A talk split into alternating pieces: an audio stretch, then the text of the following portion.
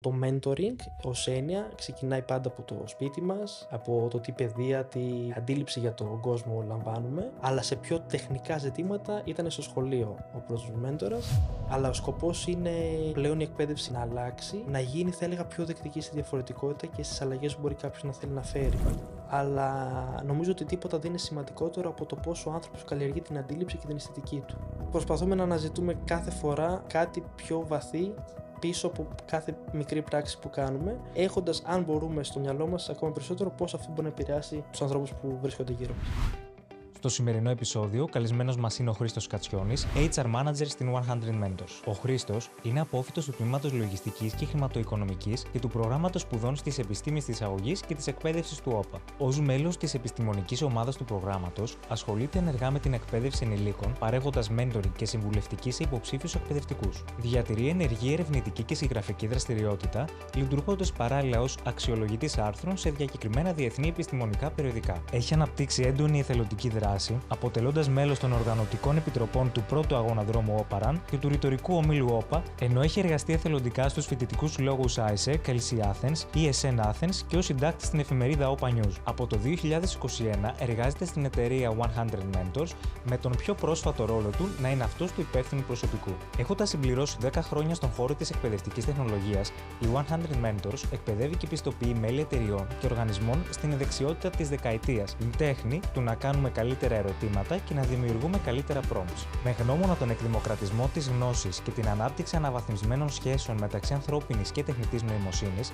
η 100 Mentors ενισχύει επίσης δράσεις mentoring στα δημόσια σχολεία της Ελλάδας μέσω του προγράμματος The Tipping Point. Διοργανώνει ακόμα το Gen AI Summit SC Europe, μια πρωτοβουλία με στόχο να ενδυναμώσει επιχειρήσεις, δημόσιους και ακαδημαϊκούς οργανισμούς στην Ελλάδα, την Νοτιοανατολική Ευρώπη και τη Μέση Ανατολή να ενσωματώσουν βιώσιμα, δίκαια και υπεύθυνα την παραγωγική τεχνητή νοημοσύνη. Το συνέδριο συγκεντρώνει περισσότερους από 4.000 live συμμετέχοντες και μια διαδικτυακή κοινότητα 16.000 μελών, καθιστώντας έτσι την Αθήνα το παγκόσμιο επίκεντρο της τεχνητής νοημοσύνης για τρεις ημέρες. Όλοι είμαστε εν δυνάμει μέντορε κάποιου άλλου. Ενώ χαίρομαι για εσάς, στεναχωριέμαι παράλληλα γιατί δείχνει και μια, να το πω, αδυναμία του εκπαιδευτικού συστήματος. Γενικά, τι θα πρότεινε σε κάποιον φοιτητή, τι είναι αυτό που θα τον εξελίξει και θα μπορέσει να εκπαιδευτεί μέσα από αυτό;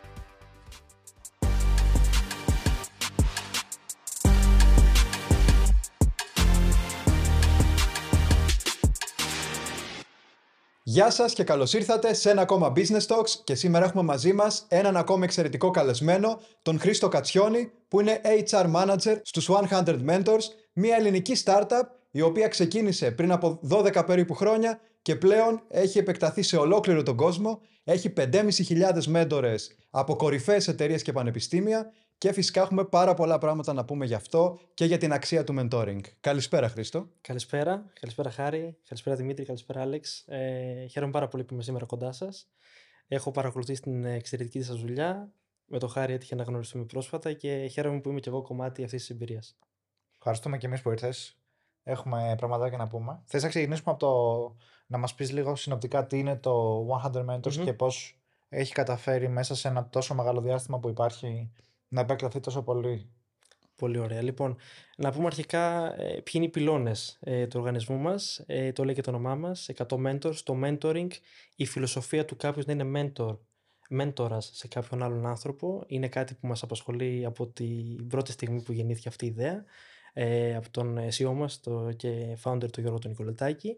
Ε, ο οργανισμός ξεκίνησε με το να είναι, θα λέγαμε, μια αναβάθμιση του επαγγελματικού προσδιορισμού και προσανατολισμού ε, καθώς ε, δίχε φανεί ένα κενό στο πώς ε, οι μαθητές τελειώνουν το σχολείο και ποια είναι τα επόμενα τους βήματα. Οπότε η πρώτη, το πρώτο σημάδι ήταν το πώς θα πρέπει κάποιος να κατευθυνθεί για τα επόμενα του επαγγελματικά βήματα. Εκεί λοιπόν έρχεται η ιδέα του να υπάρχουν άνθρωποι που είναι γνώστες είτε από τον επιχειρηματικό κλάδο είτε από κάποια πανεπιστήμια ως mentors για να μπορέσουν να κατευθύνουν με τις συμβουλές τους στα παιδιά αυτά, τους φοιτητές, και πάει λέγοντας. Εξάλλου, για να γυρίσουμε και λίγο πιο παλιά, ο Μέντορ ήταν ο άνθρωπος που το είχαμε συζητήσει χάρη, αν θυμάσαι, και στο πρόσφατο μας, ε, στην πρόσφατη μας ε, συνάντηση. Ε, ο Μέντορ ήταν ο άνθρωπος που είχε αφήσει ο Οδυσσέας να προσέχει τα του οίκου του ε, στην εκστρατεία που είχε πάει στην Τρία. Οπότε ε, κρατάει με βαθιές ρίζες αυτός ο όρος, τον οποίο εμείς πρεσβεύουμε και προσπαθούμε έτσι να φέρουμε τους ανθρώπους πιο κοντά στις σπουδές αποφάσεις για τη ζωή τους. Ε, τώρα, φτάνοντας στο σήμερα, σταδιακά ε, έχουμε καταλάβει ότι το mentoring δεν είναι απλώς μια ε, διάδραση από την πλευρά του μέντορα, δηλαδή εκείνου που δίνει απαντήσεις και κατευθύνει, αλλά στην πραγματικότητα όλη η ουσία κρύβεται στο ερώτημα. Εμείς εξολογούμε σε καλύτερο βαθμό μάλλον το ερώτημα από ότι την ίδια την απάντηση, ε, κάνοντας έτσι τους ανθρώπους να δημιουργούν πιο ποιοτικά ερωτήματα και μάλιστα οι τρεις πυλώνες που πλέον μέσα από την εφαρμογή μας αξιολογούμε τους ε, ερωτώντες, τους learners μας, είναι ε, το critical thinking, το problem solving και το creativity. Οπότε σκεφτείτε ότι κάθε learner στην εφαρμογή μπαίνει σε μια εκπαιδευτική διαδικασία, να αναπτύξει αυτά τα soft skills, αλλά παράλληλα να κάνει και extract knowledge από τον μέντορα. Ε, ο mentor ουσιαστικά έχει το ρόλο να τους κατευθύνει στη σωστή απάντηση και όχι απλώς να τους δώσει υλικό. Ε, και πλέον φτάνουμε ακόμα πιο ε, στις σημερινές καταστάσεις για το πώς έχουμε κάνει integrate το AI στην εφαρμογή μας ε, ακολουθώντας πλέον την ε, ροή των γεγονότων και μετατρέποντας ουσιαστικά το ερώτημα ε, έχουμε διακρίνει μάλλον ότι ε, το να κάνεις ένα καλό ερώτημα στην πραγματικότητα μεταφράζεται στο να κάνεις ένα καλό prompt σε ένα AI tool ε, οπότε έτσι πλέον ε, προχωράει και η δική μας εφαρμογή με τα χαράς να αναλύσουμε παραπάνω σημεία στην πορεία. Εννοείται. Οπότε, πιάνοντας αυτό που είπες ότι ο μέντορας καθοδηγεί ουσιαστικά αυτόν που ε, συμβουλευει στο να βρίσκει την, την σωστή απάντηση, πλέον θα μπορούσαμε να πούμε ότι έχει αλλάξει αυτό και ο μέντορας σε κατευθύνει στο να βρει τη σωστή ερώτηση. Ακόμα, ακόμα καλύτερα, όπως το λες Χάρη, ε, μέσα από τη διαδικασία πλέον που γίνεται στην εφαρμογή μπορεί κανείς να κάνει μια πρώτη ερώτηση ή ένα πρώτο prompt, να λάβει ε, με την εγκρίση που έχουμε κάνει, ε, να λάβει κάποιες πρώτες απαντήσεις από το AI και αφού ξεπεράσει το score ε, στο 60% στο critical thinking, το problem solving και το creativity, να μπορεί να κάνει submit την ερώτησή του στο pool mentorum το οποίο ε, διαθέτουμε. Ε, οπότε από εκεί και έπειτα ε, μπαίνει σε μια δικασία ο mentor να κάνει ένα call με τον learner και να τον κατευθύνεις σε αυτό που λες χάρη και το να του δώσει απαντήσεις αλλά και να τον προτρέψει να επανέλθει με follow-ups, να κάνει νέα ερωτήματα ή νέα calls, ακόμα καλύτερα, ε, με πιο specific ερωτήσεις πάνω στο αρχικό ερώτημα. Άρα είναι με μια elevated question την οποία φτάνει, η οποία φτάνει στα μάτια του, του μέντορα. Οπότε βλέπουμε ότι η τεχνητή νοημοσύνη ουσιαστικά κόβει βήματα, τα αρχικά Οπότε έτσι οι μέντορες έχουν ε, περισσότερο χρόνο για να ασχοληθούν με τα ανώτερα προβλήματα. Και είναι αυτό που λέμε ότι όντως η τεχνητή νοημοσύνη είναι για να μας αφαιρέσει τις βαρετές δουλειές, ας το πούμε έτσι, και να πάμε να κάνουμε τις ε, αν, αν, ανώτερες πνευματικές δουλειές, ας το πούμε. Ακριβώς, το AI και η, η Gen AI, η παραγωγική τεχνητή νοημοσύνη, την οποία και εμείς ε, έχουμε βάλει στις διεργασίες μας, στην εφαρμογή μας, ε, ουσιαστικά δεν είναι απειλή, να, αυτό να είναι ξεκάθαρο, νομίζω σε διάφορα talks που έχετε ε, περνάμε αυτό το μήνυμα γιατί έτσι πρέπει ε, είναι μια ευκαιρία να μπορέσουμε πράγματα τα οποία είναι πιο τετριμένα, είναι σε αρχικά στάδια, να μπορέσουμε να τα, να τα λάβουμε ως πληροφορίες από το AI και όχι αμέσως από ένα μέντορα, έτσι ώστε στο μέντορα να φτάσει μια καλύτερη, θα λέγαμε μια πιο ποιοτική ερώτηση. Έτσι γλιτώνουμε και χρόνο από τους ίδιους σε αυτούς γιατί δεν ρωτάμε πράγματα εξ αρχής που μπορούσαμε να τα κάνουμε Google ενδεχομένως ή να τα ψάξουμε στο AI και γλιτώνουμε χρόνο και από τους μέντορες. Ε, έχετε δει φαντάζομαι και ποιοι είναι οι μέντορες στην εφαρμογή μας. Είναι άνθρωποι που θέλουμε να τους διευκολύνουμε στο να βρουν ελεύθερο χρόνο να απαντάνε ή να κάνουν video calls και όχι να τους δεσμεύουμε με παραπάνω χρόνο από τα πρώτα στάδια μιας ερώτησης. Εξάλλου, το να γράψεις μια ερώτηση και να σου δώσει απλά μια απάντηση από μόνο του δεν λέει τίποτα. Νομίζω αυτό που έχει μεγαλύτερη αξία είναι ένας μέντορας να σου μάθει πώς να βρίσκεις και μόνος σου την απάντηση σε κάτι που είναι θέμα νοοτροπία. Θεωρώ ότι αυτό είναι που κάνετε και πολύ καλά. Αυτό είναι σωστό ε, που τονίζει Άλεξ, γιατί ε, η ερώτηση από μόνη της ε, δεν μπορεί να σταθεί σε ένα περιβάλλον στο οποίο υπάρχει διάχυτη πληροφορία. Ε, πρέπει να έρθει ένας άνθρωπος να σε κατευθύνει και στο πώ να ρωτήσεις και πού να ψάξεις την πληροφορία. Αυτό είναι πολύ σημαντικό. Μάλιστα, αυτό που λέμε συχνά είναι ότι όταν δεν ξέρει κανείς την απάντηση, είναι καλό να προστατεύει το ίδιο το ερώτημα. Οπότε να ξέρει πού θα ε, θέσει το ερώτημά του και το πώς αυτό θα βρει ανταπόκριση για να το κάνει και ακόμα πιο εύστοχο και συγκεκριμένο. Άρα θα πρέπει κάποιος να μπορεί να βρει τον σωστό μέντορα, να βρει έναν μέντορα που του ταιριάζει. Γιατί προφανώς δεν μπορεί να ταιριάξουν όλοι με όλους, ούτε σε αυτό που τους ενδιαφέρει, αλλά ούτε και σαν χαρακτήρες. Η πλατφόρμα που έχετε, πώς ουσιαστικά ταυτίζει κάποιον με έναν μέντορα; Ώστε να γίνεται αυτό το τέριασμα. Πολύ ωραία ερώτηση, Χάρη. Ε, γιατί από το pool των μετόρων που έχουμε ουσιαστικά ε, τους χωρίζουμε σε κατηγορίες, αν μπορώ να το πω έτσι, ανάλογα με το expertise που έχουν. Άρα, αν για παράδειγμα εγώ εκπροσωπώ ή είμαι λένε σε μια εκπαιδευτική κοινότητα η οποία έχει topics που ρωτάει για ε, το πώς να κάνω καλά sales ή, ή καλό marketing και ούτω καθεξής, υπάρχει αντίστοιχα μια, ε, μια ομάδα μεντόρων ε, η οποία κατέχει το expertise αυτό για να μπορεί να μου απαντάει.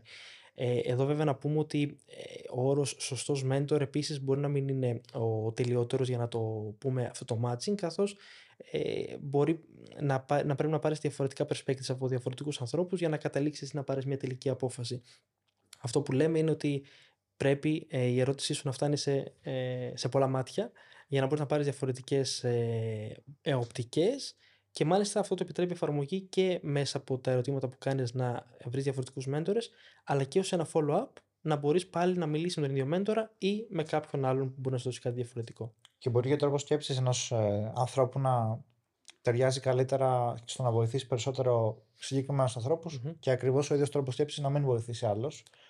Οπότε έχει να κάνει λίγο και με, το, και με την προσωπικότητα και με το πώς αντιλαμβάνει το καθένας ε, κάποια πράγματα. Σωστό είναι αυτό. Ο learner που, να το πούμε διαφορετικά, ο learner έχει τη δύναμη στην εφαρμογή να κάνει τα ερωτήματα που θα μπορούν να είναι πιο διαλεαστικά για τους mentors να απαντηθούν. Ε, αν μπορώ να το πω έτσι. Δηλαδή πρέπει να δουλέψει το ερώτημά του πλέον στη συνεργασία με το GenAI να περάσει στα, στα soft skills στο 60% στην κριτική σκέψη, την επίλυση προβλημάτων και τη δημιουργικότητα για να φτάσει στα μάτια του μέντορα μια πιο ποιοτική ερώτηση.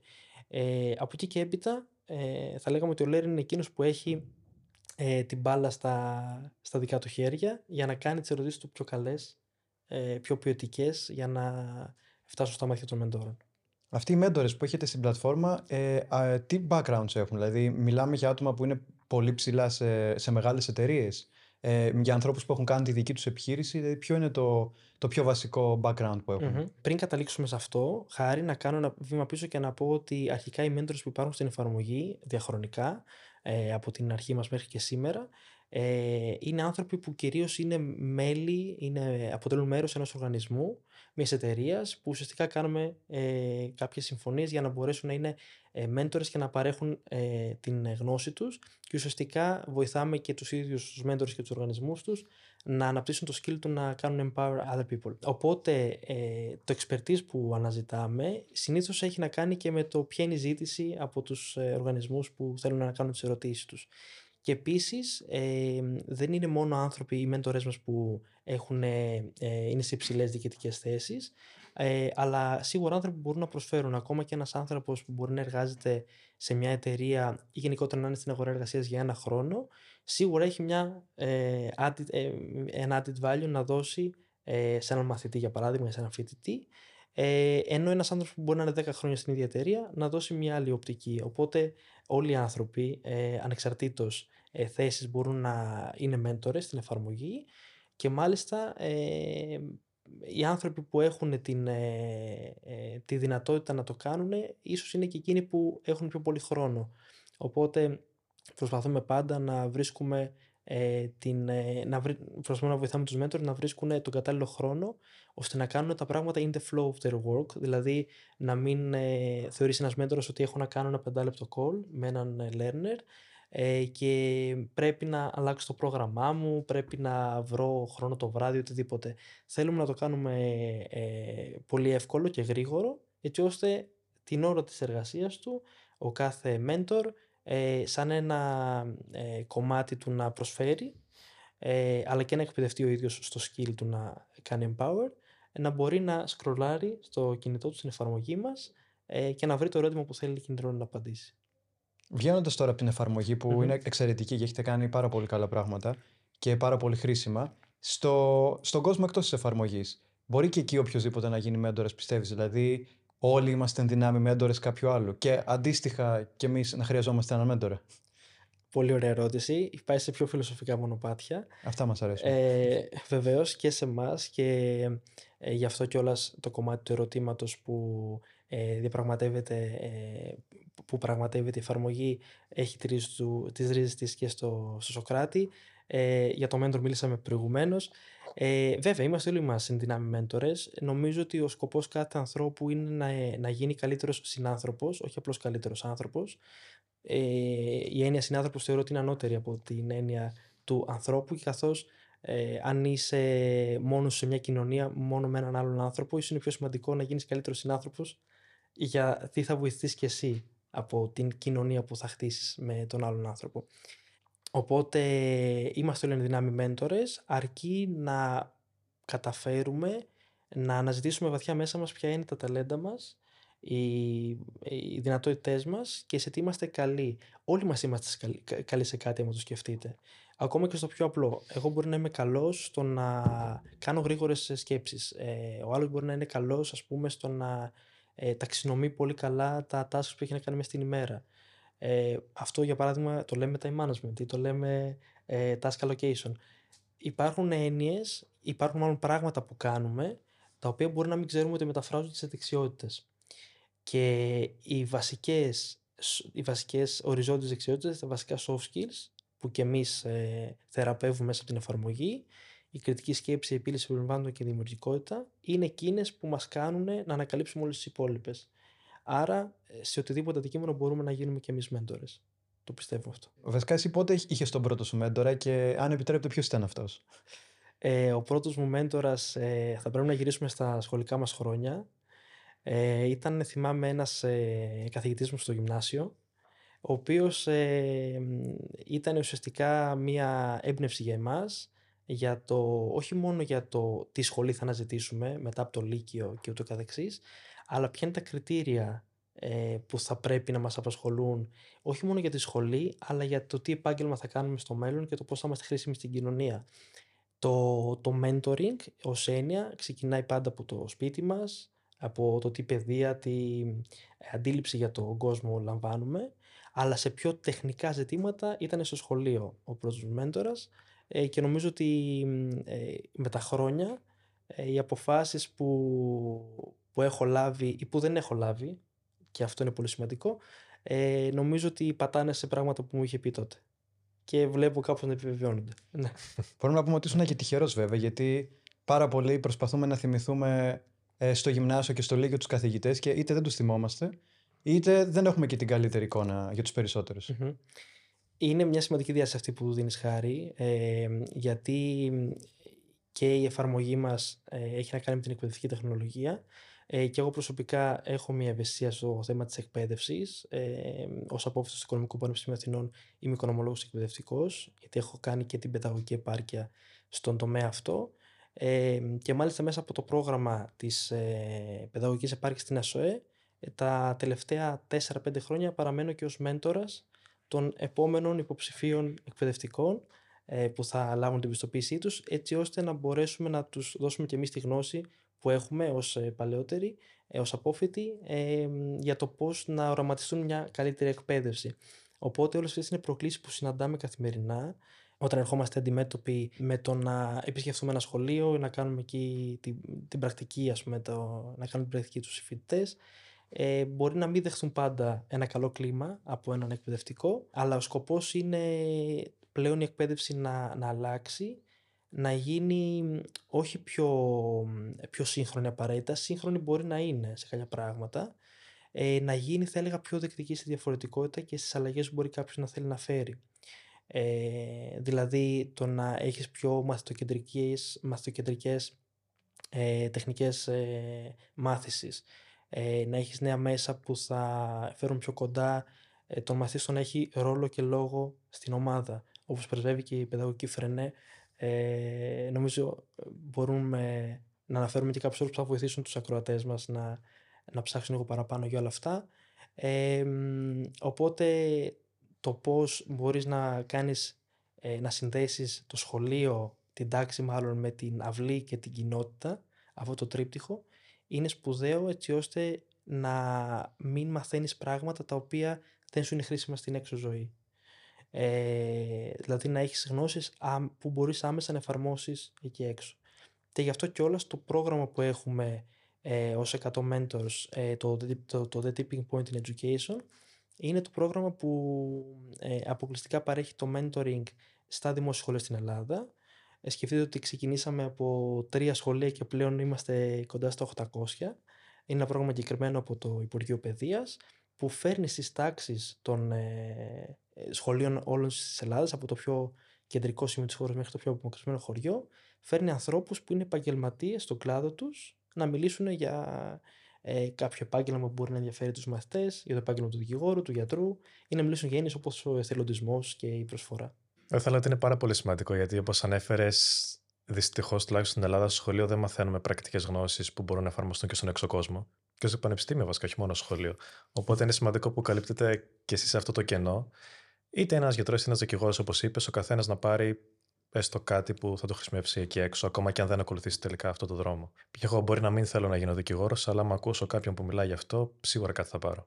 Ε, ναι, είναι σωστό αυτό, Αλέξη, καθώς το να πάρεις τις γνώσεις που μπορεί να αφορούν την ιατρική, ας πούμε, ε, δεν σημαίνει απαραίτητο ότι θα σου είναι χρήσιμο μόνο να γίνεις γιατρός. Ε, η ιατρική, ας πούμε, είναι μια επιστήμη που βάζει ε, σαν ε, στη βάση της αλλά και ως εχμή ας πούμε του, του δώρα τους θα λέγαμε την κοινωνική προσφορά, το καλό στην υγεία του συνανθρώπου. Ε, οπότε ακόμα κι αν ε, κάποιος δεν γίνει γιατρός στο επάγγελμα, καλλιεργεί αρετές που μπορεί να τις αξιοποιήσει σε οποιοδήποτε άλλο χώρο και περιβάλλον. Ε, νομίζω εκεί πρέπει να σταθούμε. Δηλαδή το να κάνουμε τα σχολεία και τα πανεπιστήμια ε, φορείς που να μπορούν να ε, προσφέρουν στους ε, εκπαιδευόμενους, να το πούμε έτσι, ε, αρχές και αξίες που μπορούν να, είναι, ε, να μπορούν να εφαρμοστούν σε οποιοδήποτε περιβάλλον.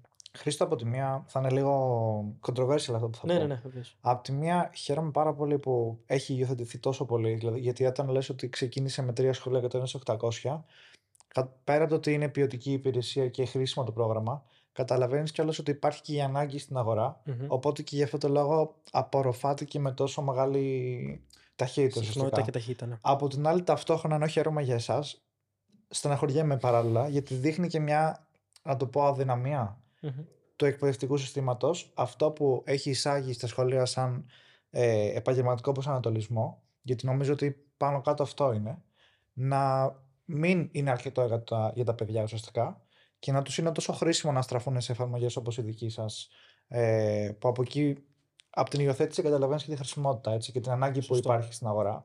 Οπότε είναι λίγο. Από τη μία χέρι, από την άλλη λες, γιατί όμως να είναι τόσο απαραίτητο να υπάρχει ας πούμε, μια εφαρμογή σαν κι αυτή, η οποία έχει παράγει έργο, γιατί αυτό το έργο να μην το παράγει το σχολείο που υπάρχουν πόροι για να το παράγει αυτό. Ναι. Κατάλαβες περίπου. Ναι. ναι, ναι, ναι. Είναι εύστοχη η παρατήρηση αυτή και νομίζω ότι η αλήθεια κρύβεται κάπου στη μέση. Ναι. Τι θέλω να πω με αυτό; Ότι θα πρέπει το ελληνικό σχολείο και η ελληνική πολιτεία γενικότερα, ας ε, το παραδεχθούμε ε, on air ότι ε, η, το ελληνικό σχολείο είναι ο καθρέφτης της ελληνικής κοινωνίας γενικότερα και της πολιτείας. Θα πρέπει, θα, θα έλεγα, η ελληνική πολιτεία να αντιλαμβάνει τα κενά που υπάρχουν, που καλώς ή κακώς ε, δεν θα θέλαμε να υπάρχουν ε, τα κενά αυτά, ή στην εκπαίδευση ή σε διάφορους φορείς, αλλά αφού τα αναγνωρίσει, να μπορέσει να διακρίνει που ε, έξω από την ελληνική κοινωνία, έξω από την ε, δημόσια ας το πούμε σφαίρα, που υπάρχει μια ιδιωτική πρωτοβουλία που μπορεί να απορροφηθεί και να, ε, να, να συμπράξει στο, στο κοινό καλό. Το πρόγραμμα, για παράδειγμα, που αναφέρουμε, το The Tipping Point in Education, προφέρεται δωρεάν στα ε, δημόσια σχολεία στην Ελλάδα. Οπότε, ουσιαστικά, εκεί τι πετυχαίνουμε, μια ιδιωτική πρωτοβουλία να έρθει και να βάλει ένα, ένα λιθαράκι ακόμα στην εκπαίδευση των Ελλήνων μαθητών σε σύμπραξη με δημόσιους φορείς από τη στιγμή που μπορεί εκείνοι να μην είναι σε θέση να κάνουν κάτι αποκλειστικά δικό τους. Ε, οπότε νομίζω ότι οι συνέργειες είναι κάτι που θα μας λύσει τα χέρια σε διάφορους τομείς. Και έτσι υπάρχει και εξειδίκευση. Δηλαδή, ο καθένας κάνει αυτό στο οποίο είναι καλύτερος, μπορεί συνολικά να παραχθεί μια πιο ποιοτική υπηρεσία, ας το πούμε έτσι. Ακριβώς. Και ο ένας μαθαίνει από τον άλλον. Δηλαδή, ε, ακόμα και το mentoring που είναι ο πυρήνας της συζήτησής μας, ε, δεν έχει να κάνει με τίποτα άλλο παρά με το πώς αντλείς καλές πρακτικές από κάποιον που έχει τη γνώση και την εμπειρία. Κυρίως την εμπειρία. Γιατί η γνώση μπορεί να είναι κάτι ε, εκεί έξω που να είναι σε ένα paper, στο Google, ε, διαθέσιμο ανα πάση στιγμή. Όμως η γνώση που έχει κανείς από την ε, εμπειρία του, ε, το tacit knowledge όπως αναφέρουμε, η άρετη γνώση, εκεί είναι το μεγάλο στίχημα για κάποιον να μπορέσει να την κάνει extract, να την βγάλει από, ε, από την εμπειρία κάποιου μέσω του mentoring και να μπορέσει να τον καθοδηγήσει σωστά. Και αυτό που λες είναι πολύ σημαντικό γιατί βλέπουμε ότι τελικά πολλοί άνθρωποι ουσιαστικά ξεκινάνε να εκπαιδεύονται όταν ξεκινάνε να, να εργάζονται, ας πούμε, σε μια συγκεκριμένη θέση, γιατί τότε ε, είναι η στιγμή που αρχίζουν να κάνουν πράγματα στην πράξη και να αποκτούν εμπειρίες. Και η, η έννοια του mentor είναι πάρα πολύ συνδεδεμένη με, με τις εταιρείες, με τους εργαζόμενους, τους managers, τα στελέχη. Οπότε εκεί πέρα, τι είναι αυτό που εσείς μπορείτε να κάνετε για να βοηθήσετε έναν εργαζόμενο που τώρα αρχίζει να αποκτά εμπειρία; Το να βρει έναν μέντορα ίσως, να, να γίνει ο ίδιος μέντορας κάποιου Ε, λοιπόν, μέσα στην εφαρμογή εμείς πλέον ε, παρέχουμε δύο κεντρικούς άξονες ε, υπηρεσιών. Ο πρώτος για τον οποίο ήδη έχουμε συζητήσει είναι το πώς μπορείς να παρέχεις mentoring μέσω ενός οργανισμού ε, σε ένα σχολείο, σε έναν οργανισμό που θέλει να μάθει να ρωτήσει. Και από την άλλη έχουμε μέσω του, της νέας μας εφαρμογής με τα, τα GenAI features που έχουμε εισαγάγει να μπορέσεις να βοηθήσεις ανθρώπους που βρίσκονται ήδη σε εταιρείες, που είναι εργαζόμενοι, να κάνουν τις ε, διεργασίες τους, τα workflows τους πιο αποδοτικά σε επίπεδο GenAI, ε, πιο ενισχυμένα και άρα να γίνουν και αυτοί GenAI empowered. Αυτό πώς γίνεται, ουσιαστικά εμείς παρέχουμε και εκπαιδευτικές υπηρεσίες ως bootcamps, ε, ως masterclasses για να ε, δώσουμε στους ε, εργαζόμενους τη full εικόνα στο πώς μπορούν να αξιοποιούν πιο αποδοτικά το GenAI μέσω της εφαρμογής μας και άρα να κάνουν πιο πολλά savings σε ό,τι αφορά και, και χρόνο και κόστος για τις ε, δράσεις που έχουν στην εταιρεία τους. Ε, αυτό μπορεί να ξεκινήσει από ένα department ως ε, παράδειγμα ενδεχομένως και να μπορεί να επεκταθεί σε όλη την εταιρεία.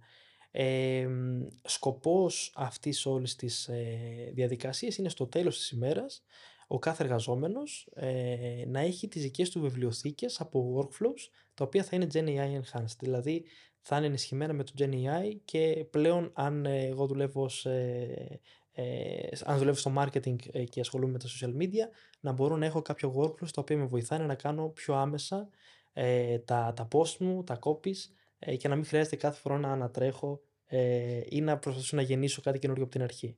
Οπότε εξοικονομώ χρόνο και εν τέλει και πόρους. Άρα δίνεται μια έμφαση στις διαδικασίες. Δηλαδή πάνω απ' όλα είναι η διαδικασία να μπορεί να, να γίνει πιο αποδοτική και μετά είναι το κομμάτι των, ε, των ίδιων των soft skills, ας πούμε. Δηλαδή πρώτα πρέπει να βρεις τον τρόπο να βελτιώσεις τη διαδικασία.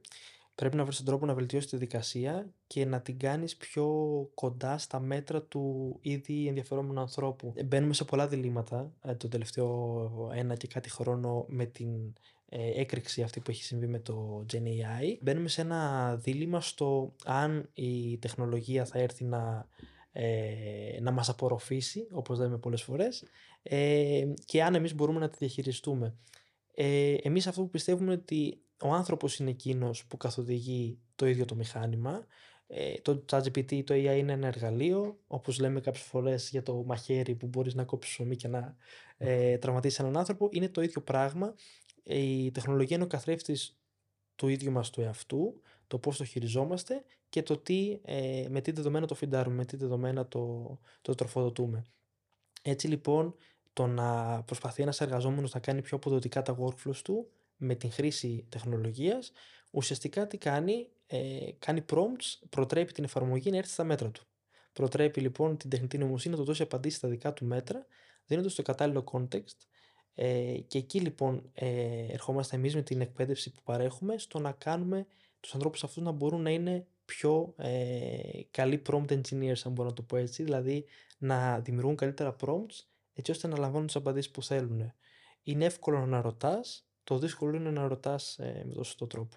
Νομίζω είμαστε στην ίδια σελίδα γενικά όσον αφορά τη τεχνητή νοημοσύνη κτλ. Ε, όσο το έλεγες αυτό, σκεφτόμουν ότι είχαμε κάνει ένα podcast από τις αρχές μας το 2020 είχε ανέβει αυτό. Τύπου πρέπει να ήταν στα πρώτα 6, 7, 8 επεισόδια. Το οποίο νομίζω είχε τίτλο Αν τα ρομπότ θα μας πάρουν τις δουλειές. Φανταστείτε, δεν είναι τόσο παλιά που δεν ναι. είχαμε ούτε κάμερα ακόμα. Και δεν είχε, βγει, δεν, δεν είχε γίνει γνωστό το ChatGPT τότε. δεν υπήρχε, ναι, δεν ναι. υπήρχε ναι. κανένα τέτοιο εργαλείο. Και ουσιαστικά αυτό ήταν το topic. Δηλαδή είναι, είναι επίκαιρο ακόμα και τώρα μπορείτε να το, να το ψάξετε και να το δείτε. Ε, και ουσιαστικά είχαμε καταλήξει στο ότι ανέκαθεν από τότε που υπάρχει ανθρωπότητα, πάντα ο άνθρωπος βρίσκει έναν τρόπο να αντικαταστήσει τις ε, δουλειές που είναι χαμηλής προστιθέμενης με, με δουλειές που είναι υψηλότερες προστιθέμενης αξίας. Και αυτό το πράγμα γίνεται από τότε που πρακτικά καταγράφουμε την ανθρώπινη ιστορία. Από, το, από την πέτρα, από τη φωτιά, μέχρι ότου και μεθαύριο που θα αντικαταστήσουμε κάτι που σήμερα θεωρούμε ότι δεν γίνεται να αντικατασταθεί. Ε, θα βρούμε ακόμα πιο αποδοτικούς τρόπους. Οπότε νομίζω ότι πάντα το χρησιμοποιούμε για ανάπτυξη αυτό. Ναι. Ε, αυτό που είπες ε, Δημήτρη για την προσθέμενη αξία έχει νόημα να σταθούμε λίγο καθώς αυτό που παρατηρούμε καθώς ενισχύουμε τους οργανισμούς το να τους ενδυναμώνουμε μάλλον να κάνουν ενισχυμένες ε, ενισχυμένα workflows παρατηρούμε ότι επιβεβαιώνει το κανόνα στο 80-20 δηλαδή ότι ε, το 20% των πραγμάτων των οποίων κάνεις μες την ημέρα σου απαιτεί το 80% της οξυδερκειάς σου, της κριτικής σου σκέψης, του ποιοτικού σου χρόνου ενώ αντίστοιχα ε, το 80% των πραγμάτων που κάνεις μπορεί να απαιτεί το 20% της προσπάθειάς σου επειδή είναι αυτό που είπες ε, Δημήτρη, είναι πιο χαμηλής προσθέμενης αξίας, μπορεί να είναι κάποια emails που μπορεί να είναι επαναλαμβανόμενα, ε, μπορεί να είναι διαδικασίες ε, που είναι standard ε, κάθε φορά. Ε, οπότε γιατί αυτές να μην τις κάνουμε πιο γρήγορα και να έχουμε πιο πολύ χρόνο για τις ποιοτικές μας αποφάσεις, για στρατηγικές συζητήσεις ε, και πόσο μάλλον όταν αυτό το κάνεις στο πλαίσιο ενός οργανισμού. Αν για παράδειγμα εγώ είμαι ένας εργαζόμενος ε, στον πρώτο μου χρόνο εργασίας και εσύ Δημήτρη είσαι ε, ανώτερος τέλεχος με εμπειρία και θέλω να μάθω από εσένα, ε, γιατί να έρθω ας πούμε να σε απασχολήσω μισή ώρα ε, για να συζητήσουμε πώς μπορώ να φτιάξω ένα καλό newsletter για την επόμενη καμπάνια μας και να μην το κάνω αυτό μέσω του, της εφαρμογής μας, μέσω ε, τεχνητής νοημοσύνης, να αναζητήσω κάποια βασικά βήματα, να δώσω το context ότι θέλω να απευθύνεται στην τάδε, στο, τάδε, στο τάδε target group, αφορά το τάδε προϊόν, την υπηρεσία μου, ε, θέλω να έχει ε, αυτό το ύφο, τον τόνο φωνής και να έρθω για, στο Δημήτρη για το last mile όπως λέμε, την τελική, ε, ε το, την τελική επικαιροποίηση του, ε, από το μέντορα έτσι ώστε να χρειαστώ την πιο στρατηγική ματιά σου και να σε απασχολήσω για 5 για 10 λεπτά. Ε, αυτό και μας εξοικονομεί χρόνο, αλλά κάνει τις συναντήσεις μας ακόμα πιο αποδοτικές. Αυτό και το 80-20 μάλιστα είναι κάτι που δεν ισχύει μόνο στις δουλειές ε, που αναφερόμαστε τώρα, που είναι κυρίως εργασίες γραφείου και επιχειρήσεων. Ακόμα και ένας πιλότος ουσιαστικά την προσγείωση και την απογείωση κάνει Όλο το υπόλοιπο πετάει μόνο το αεροπλάνο. Δηλαδή πρέπει να κάνει πολύ λίγα πράγματα περιορισμένα. και είναι πολύ ενδιαφέρον να το σκεφτείς έτσι. Οπότε αυτό ξέρεις, μου δημιουργεί την ερώτηση αν θα μπορούσε κάτι αντίστοιχο που κάνετε εσείς για τέτοιου είδους εργασίες, αν θα μπορούσε να εφαρμοστεί και σε άλλους κλάδους, σε άλλα επαγγέλματα και γενικότερα το Gen AI μέχρι πού μπορεί να φτάσει ε, και η εφαρμογή του. Ε, το Gen AI μπορεί να φτάσει σε οποιοδήποτε περιβάλλον εμείς το επιτρέψουμε και το ενσωματώσουμε με τον καταλληλότερο τρόπο. Και εδώ είναι μια πολύ καλή πάσα να μιλήσω μάλιστα και για ένα πρόγραμμα που έχουμε μια σειρά προγραμμάτων ε, με συνεργασία με την Τράπεζα Πυρός, τα προγράμματα Equal, τα οποία ενισχύουν οι γυναίκες και που θέλουν να γυρίσουν στην αγορά εργασίας, που μπορεί μια μεγάλη πλειοψηφία να είναι δουλειές όπως λέμε πιο business. Ε, οι γυναίκες επίσης που θέλουν να κάνουν ε, τις, ε, την, να, να αναπτύξουν μια επιχειρηματική δραστηριότητα ε, αλλά έχουμε και γυναίκες οι οποίες ασχολούνται στον ε, κλάδο του αγροδιατροφικού τομέα. Οπότε έχουμε πολλές γυναίκες που τις ενισχύουμε στο να δημιουργούν ε, διεργασίες που αφορούν π.χ. την καλλιέργεια της ελιάς ή ε, διάφορες άλλες αγροτικές διαδικασίες οπότε καταλαβαίνουμε ότι μπορεί να φτάσει σε κάθε, σε κάθε περιβάλλον. Μάλιστα ε, με το GenAI Summit ε, Southeast Europe το οποίο επαναλαμβάνεται το δεύτερο μας Summit ε, στις 29 Φλεβάρι, 1η Μάρτη και 2 Μαρτίου εδώ στην Αθήνα. Στο Ευγενίδιο έχουμε ένα μεγάλο line-up από speakers οι οποίοι ουσιαστικά έρχονται να δώσουν τη δική τους οπτική όχι γενικότερα για το GenAI αλλά, με, αλλά πάνω σε συγκεκριμένα tracks. Οπότε έχουμε σκεφτείτε 12 tracks τα οποία μπορούν να ξεκινάνε από το GenAI in Sales, in Customer Success και in Marketing ε, μέχρι το Public Policy, το Legal, ε, το GenAI in Food και ε, οτιδήποτε αφορά τον τομέα των ε, ε καταναλωτικών ε, αγαθών ε, ή επίσης το GenAI στο, στο HR, στην εκπαίδευση και ούτω καθεξής. Οπότε μπορεί να είναι σε κάθε σε κάθε περιβάλλον, αρκεί εμείς να το επιτρέψουμε με τον καταλληλότερο τρόπο. Τώρα που ανέφερες και το Summit, πριν έρθεις, έκανα μια έρευνα και είδα ότι έχετε, πάρα, έχετε εξαιρετικούς καλεσμένους βασικά και είναι και πάρα πολλοί. Πώς μπορέσετε να βρείτε όλους αυτούς τους καλεσμένου, Δηλαδή, είναι άτομα Έλληνες που εργάζονται σε εταιρείες όπως είναι η OpenAI, η Microsoft, η Google και ε, άτομα που είναι στο Harvard αυτή τη στιγμή και σε μεγάλα πανεπιστήμια και άνθρωποι που έχουν κάνει δικές τους startups, δικές τους επιχειρήσεις. Ε, Πώς ουσιαστικά έχετε βάλει και 5.500 μέντορες στην πλατφόρμα, πώς μπορέσετε να προσεγγίσετε αυτούς τους ανθρώπους και τελικά να αποσπάσετε και το νέο από αυτούς, ώστε να ενταχθούν στις ενεργίε σας; Ε, έχει πολύ νόημα το γεγονός ότι οι speakers που θα συμμετάσχουν στο Summit ε, είναι ήδη μέντορ στην εφαρμογή. Ουσιαστικά αυτό που εμείς θέλουμε να κάνουμε είναι να παρέχουμε το, το χώρο για να μπορεί κάποιος να ε, βοηθήσει μέσω των γνώσεών του τους ανθρώπους που θέλουν να μάθουν παραπάνω για το GenAI και να ενισχύσουν τις εργασίες τους. Ε, αυτό που είναι σημαντικό στο Summit είναι ότι εμείς ουσιαστικά ως ε, ο πυρήνας της οργανωτικής ομάδας, οι 100 Mentors, παρέχουμε την πλατφόρμα, παρέχουμε το forum για να έρθουν όλοι αυτοί οι thought leaders και ε, οι policy makers ε, στον τομέα τους να μοιραστούν τη γνώση τους, την εμπειρία τους και ουσιαστικά να, μην, να, να μοιραστούν την εμπειρία τους και να κάνουν ε, τους υπόλοιπους ανθρώπους κοινωνούς της ίδιας ε, γνώσης και διαδικασίας. Όπως πολύ καλά σημείωσε χάρη, είναι άνθρωποι που έχουν μια, μια πορεία, ο καθένας ή κάθε μία στατικά τους ε, αντικείμενα, ε, που μπορεί να ξεκίνησαν ε, και αυτοί με τη δική τους ιδέα όπως και εμείς και να ε, την πήγανε 10 βήματα παραπάνω. Οπότε έχουμε πολλά πράγματα να μάθουμε από αυτούς. Να πούμε επιγραμματικά ότι όπως είπαμε πριν για τα tracks, ε, σε κάθε track υπάρχουν αντίστοιχα ε, εταιρείες και οργανισμοί που εκπροσωπούνται που είναι leaders στους τομείς αυτούς. Θα δούμε ανθρώπους από την OpenAI, όπως είπες, από τη Google, από τη Microsoft, ε, από το Harvard, το Stanford, άνθρωποι που επίσης αποτελούν και μέρος της οργανωτικής μας επιτροπής. Ε, και όλος αυτός ο συνδυασμός ε, και Ελλήνων του εξωτερικού ε, και άνθρωπων που επίσης ε, ε, δεν είναι Έλληνες αλλά καταλαβαίνουν ότι αυτό το φόρουμ είναι μια ευκαιρία για να μοιραστούν τη γνώση τους. Θα είναι εδώ, θα είναι στην Αθήνα. να πούμε ότι είναι το μεγαλύτερο GenAI Summit της Ευρώπης. ξεκίνησε τον Ιούνιο, ήταν μία μέρα στο Γκαζάρτε.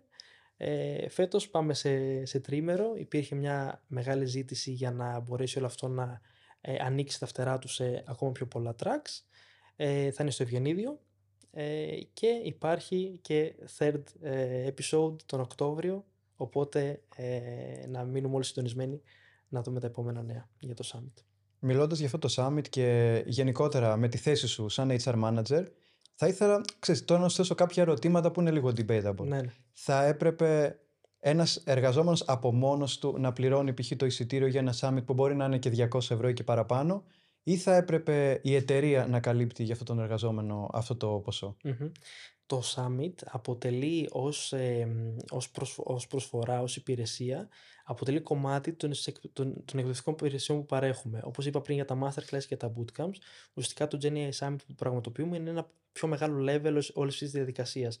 Οπότε όπως για παράδειγμα ε, έρχεται σε εμάς ένας L&D άνθρωπος από έναν οργανισμό ή, από το, ε, ή ένας HR άνθρωπος από έναν οργανισμό για να αναζητήσει μια εκπαιδευτική υπηρεσία, μια training υπηρεσία για τους εργαζομένους τους, ε, μπορεί να επιλέξεις το bootcamp, όπως είπα προηγουμένως, ή μπορεί να επιλέξεις να μπεις σε ένα cohort, το οποίο θα τον οδηγήσει από το πρώτο masterclass και τα bootcamps μέχρι και το summit.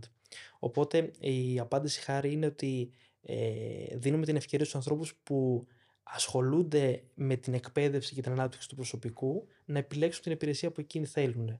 Μπορούν να μείνουν στο bootcamp, μπορούν να φτάσουν μέχρι και το summit.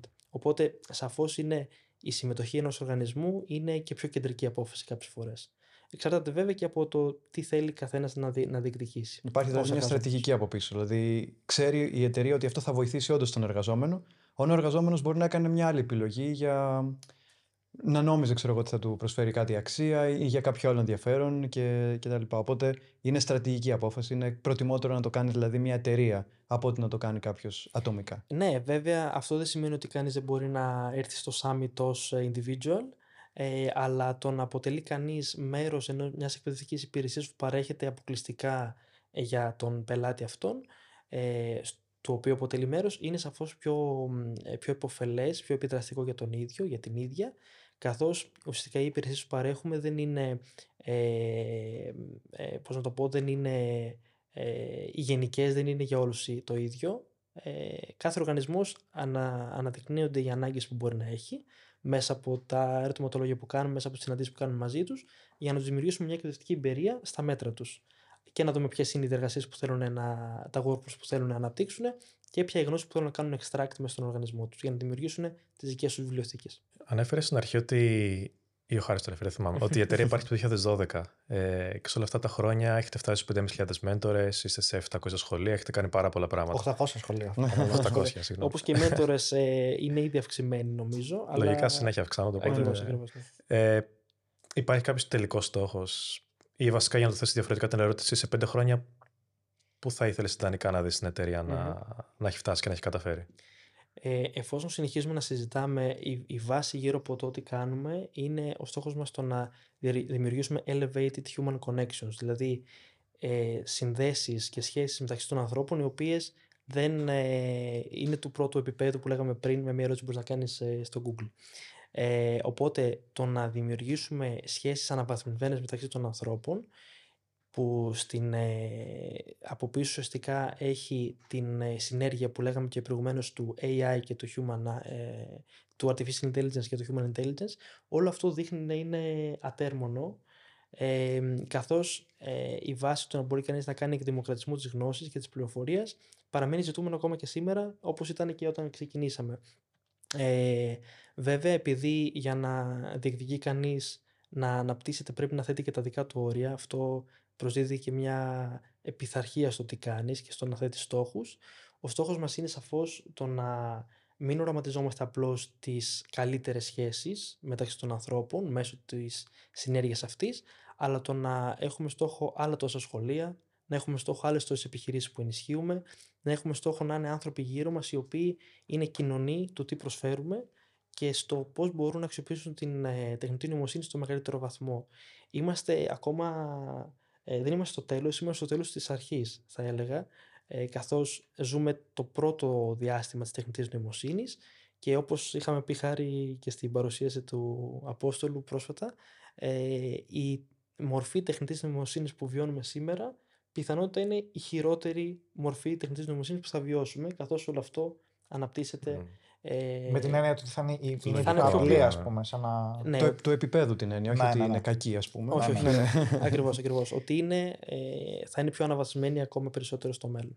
Γενικά βλέπεις να υπάρχει δεκτικότητα και στην αλλαγή γενικά, αλλά και συγκεκριμένα στην αλλαγή μέσω της τεχνητής νοημοσύνης. Και από άποψη επιχειρήσεων, αλλά και από τους ανθρώπους που ε, γίνονται ουσιαστικά μέλη αυτής της διαδικασίας αλλαγής σαν εργαζομενοι ε, η, η δεκτικότητα και το, το resistance στην αλλαγή, όπως ε, έχουμε πει και άλλες φορές, είναι δύο αντικρώμενοι παράγοντες που σε οποιοδήποτε περιβάλλον και να θες να κάνεις μια αλλαγή, πάντα θα βρεις ανθρώπους που θα δυσκολεύονται σε αυτό. Νομίζω ότι ε, κανείς δεν χρειάζεται να, ε, δεν χρειάζεται να πείσουμε κανέναν στο να ε, μπει σε αυτό το κύμα της τεχνητής νοημοσύνης ε, από μόνος του, ενώ ε, γιατί έτσι πρέπει, αλλά καλούμε του ανθρώπους να ανακαλύψουν μόνοι τους το πώς χρειάζεται αυτό να γίνει.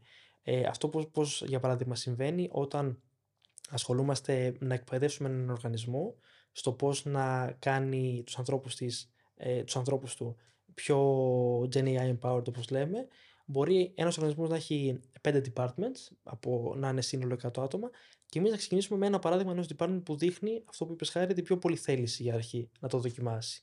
Εκεί λοιπόν δεν, ε, δεν χρειάζεται να, να αναγκάσει να πείσει κάποιον, αρκεί οι υπόλοιποι να δουν από το παράδειγμα αυτό το πόσο πιο αποδοτικό μπορεί να γίνεται ένα τμήμα και άρα να ακολουθήσουν αυτό το, αυτό το κύμα. Ο μέντορας όταν βλέπει ότι δεν υπάρχει δεκτικότητα από αυτόν που δέχεται την καθοδήγηση, mm-hmm. ε, πώς αντιδράει συνήθως; Ο μέντορ είναι, είναι πάντα εκεί για να στηρίξει τον εκάστοτε λέρον, τον εκάστοτε εκπαιδευόμενο και να πούμε βέβαια ότι όταν εγώ κάνω μια ερώτηση στην εφαρμογή και έχω μια διάδραση με ένα μέντορα, ο μέντορας εκείνος με αξιολογεί μετά ή βλέπει ας πούμε τι έχω, ε, ε, τι έχω συζητήσει σε εισαγωγικά με το AI πιο πριν.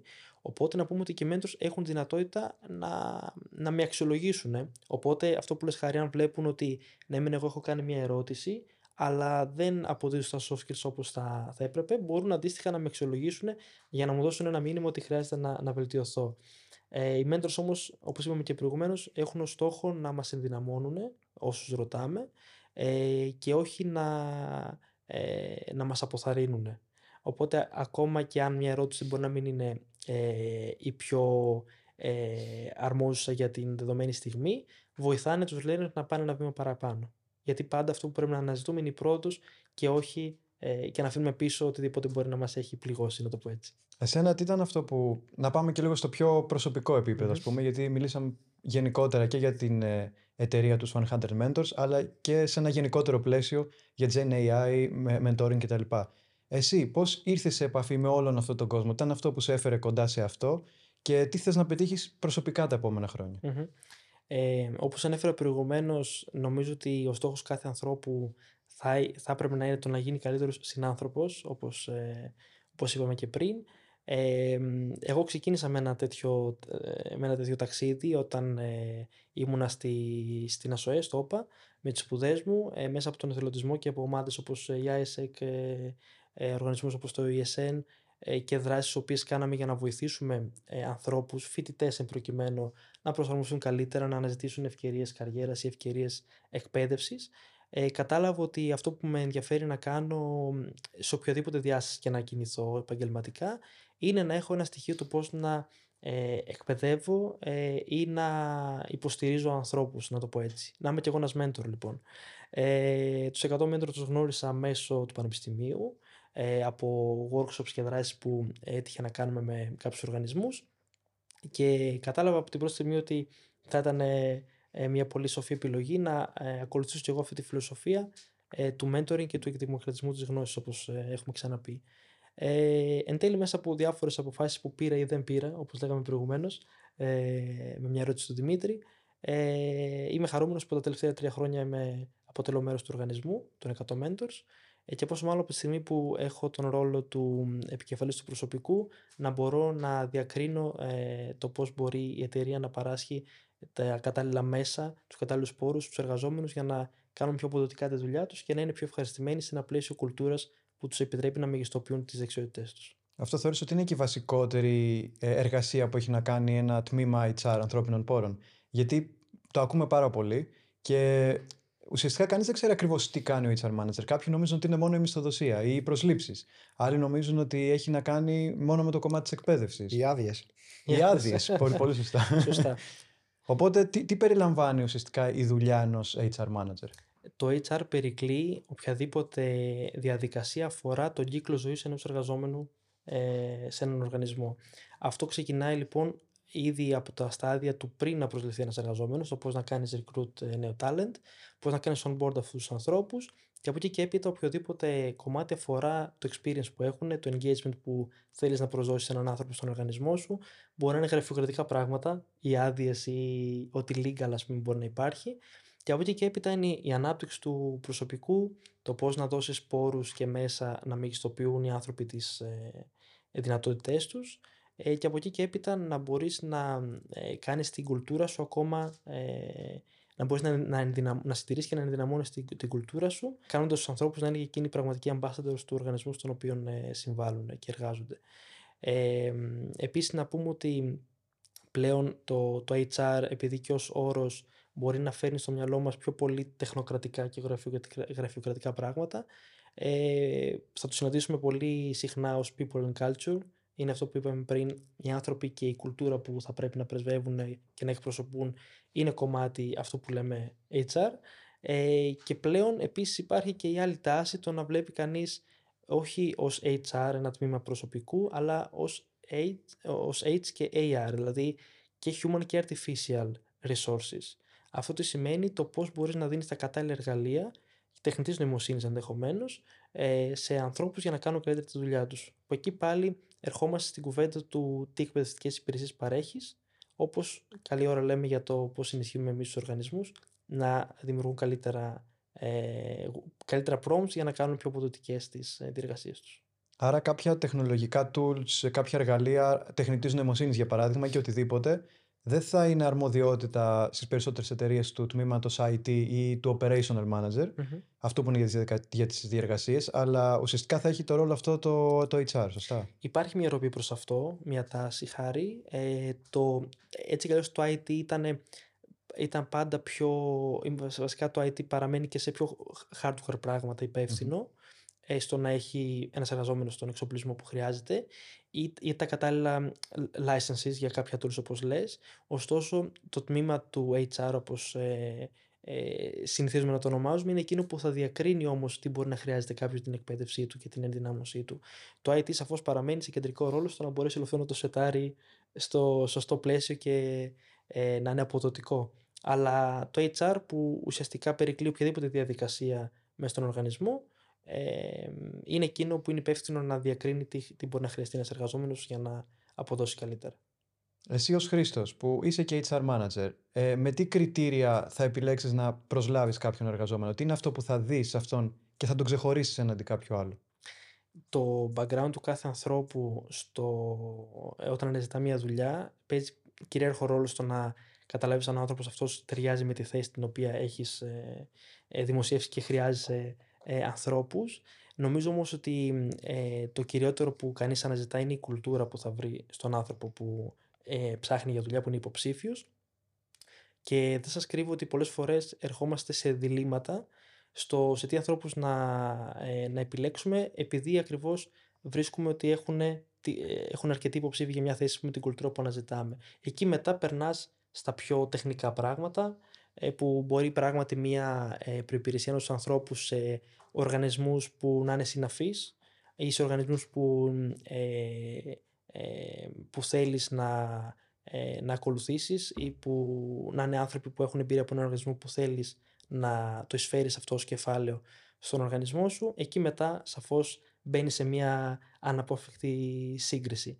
Ωστόσο, η κουλτούρα και ε, οι αξίες που φέρει ένας άνθρωπος, που για εμάς στην 100 Mentors αφορούν πάρα πολύ οι αξίες μας πάνω στα τρία soft skills που έχουμε αναφέρει, την κριτική σκέψη, την επίλυση προβλημάτων και τη δημιουργικότητα. Είναι πράγματα αυτά ως πυλώνες που μας καθοδηγούν στο πώς και να ε, εκπαιδεύουμε το προσωπικό μας εσωτερικά και το πώς να αναζητούμε νέα, νέα ταλέντα για την εταιρεία μας. Σύμφωνο γενικά με τη, με τη λογική του hire fast, ε, fire faster; ότι δώσε γρήγορα την ευκαιρία, αλλά αν δεις ότι άλλος δεν κάνει, διώξε τον γρήγορα. Ε, νομίζω ότι όλοι οι άνθρωποι δικαιούμαστε παραπάνω από μία ευκαιρίες σε οποιοδήποτε πλαίσιο και να βρισκόμαστε ε, από όχι μόνο σε εργασιακές σχέσεις ακόμα και σε μια ανθρώπινη σχέση. Οπότε και το να δώσεις μια ευκαιρία σε κάποιον να τον προσλάβεις δεν σημαίνει ότι οι ευκαιρίες που παίρνεις σταματάνε εκεί.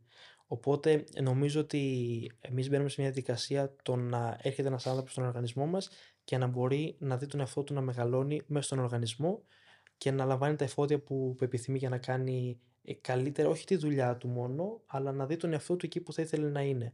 Ο Άλεξ πριν ε, με ρώτησε πού θα ήθελα να δει τον οργανισμό σε πέντε χρόνια.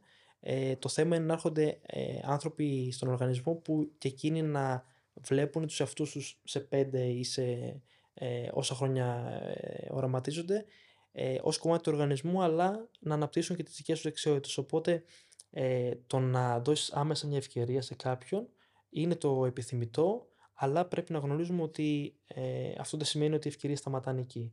Μία ευκαιρία ακόμα στο να αναπτύξεις έναν άνθρωπο παραπάνω είναι το ζητούμενο, εφόσον, όπως είπαμε και πριν, η κουλτούρα είναι το North Star μας και το, ε, αυτό που κάνει έναν άνθρωπο να είναι, να είναι κοντά μας. Τώρα σκέφτομαι αυτό που λένε για την Gen Z. Είμαστε όλοι μας αυτή τη στιγμή εκπρόσωποι αυτής της γενιάς, αλλά ακούγεται πάρα πολύ στην αγορά από ανθρώπους ότι Στη Gen Z πολύ εύκολα ένας εργαζόμενος θα αλλάξει πολλές εταιρείες και γενικά δεν κάθεται πολλά χρόνια. Είναι δηλαδή το αντίθετο από αυτό που λες. Ναι, ναι, ναι. Εσύ βλέπεις κάτι τέτοιο να ισχύει όντως, ή είναι κάτι παρεξηγημένο; Το, το retention σε έναν οργανισμό είναι, είναι ζητούμενο για τον οργανισμό τον ίδιο, στο πώς μπορεί να το αυξήσει. Υπάρχει αυτό το φαινόμενο που αναφέρεις χάρη, το να αλλάζει κανείς συνεχώς, ε, όχι συνεχώς, πιο γρήγορα μάλλον, εταιρείες ή εργασιακό περιβάλλον. Ε, δεν θεωρώ ότι αυτό είναι απαραίτητα κάτι αρνητικό θεωρώ ότι αυτό που πρέπει να παρακινεί τον καθένα είναι η μακροπρόθεσμη του στόχη. Και μπορεί πράγματι για έναν άνθρωπο ο οποίος είναι στα πρώτα του βήματα το να πάρει ε, σε τρία χρόνια πούμε, εμπειρία από τρεις ή τέσσερις διαφορετικούς οργανισμούς να του δώσει την οπτική διάσταση που αναζητά, έτσι ώστε να πει ότι στα 30 του ή στα 25 του, στα 30, ε, είναι πλέον αποφασισμένος να κάνει το βήμα ε, χ σε σπουδές, ας πούμε, για, σε μεταπτυχιακό επίπεδο και μετά να πάει σε έναν οργανισμό που να είναι σε πιο σταθερή βάση, πιο πολλά χρόνια και να, εκεί, να, να κάνει πράγματι εκεί το, το extra mile. Ε, δεν θεωρώ ότι είναι κάτι αρνητικό αυτό.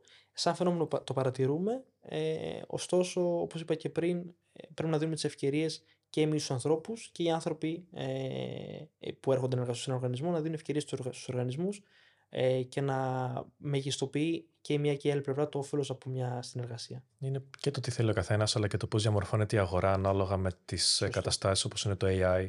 Δημιουργούνται νέες δουλειές, καταργούνται παλιότερες. Οπότε είναι και το τι θα επικρατεί στην ναι. αγορά γενικότερα. Π.χ. ένας HR manager παλιότερα μπορεί να κάνει πολύ διαφορετικά πράγματα από αυτά που κάνει ένας τώρα.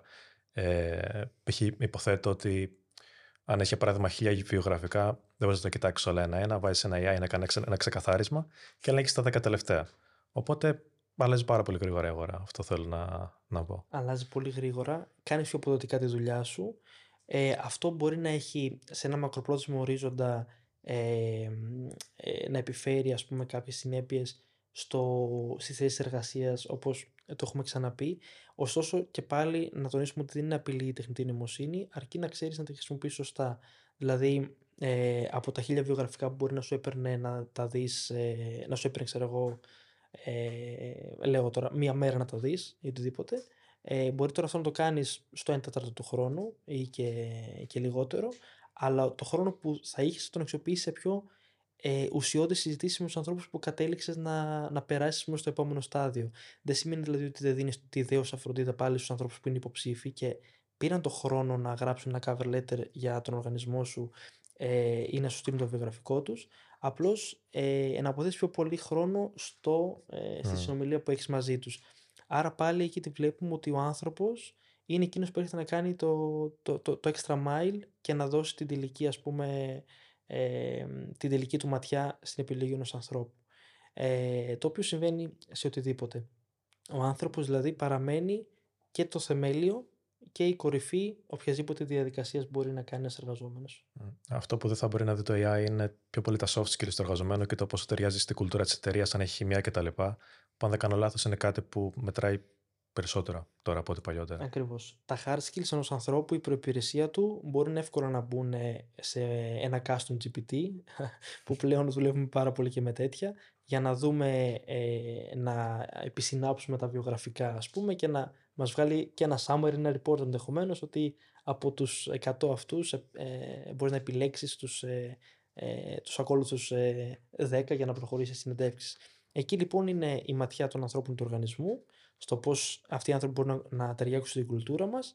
Και μάλιστα εκεί μπορεί να χρησιμοποιηθεί. Εμείς, για παράδειγμα, κάνουμε workflows ε, ως τμήμα, ως HR, ε, στο πώς να επιταχύνουμε κάποιες διαδικασίες, δηλαδή στο πώς να κάνουμε το filtering των βιογραφικών, ε, στο πώς να δημιουργήσουμε καλύτερες email επικοινωνίες στους ανθρώπους και που προχωράνε σε επόμενα στάδια ή που μπορεί να ε, χρειαστεί να ε, αναζητήσουμε μια ευκαιρία συνεργασίας σε κάποια άλλη μελλοντική στιγμή.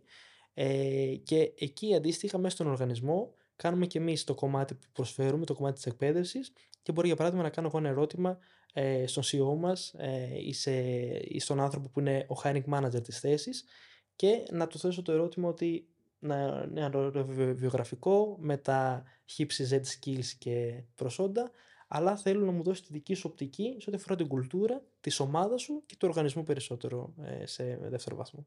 Τώρα μια απορία που έχω. Ε, Είπες ότι έχετε κάποια εργαλεία, τεχνητή νοημοσύνη και σου λέει ότι πρέπει να πάρεις συνέντευξη από αυτά τα 10 άτομα που έχουν προκριθεί από τα 100.000 mm όσα άτομα έχουν στείλει βιογραφικό.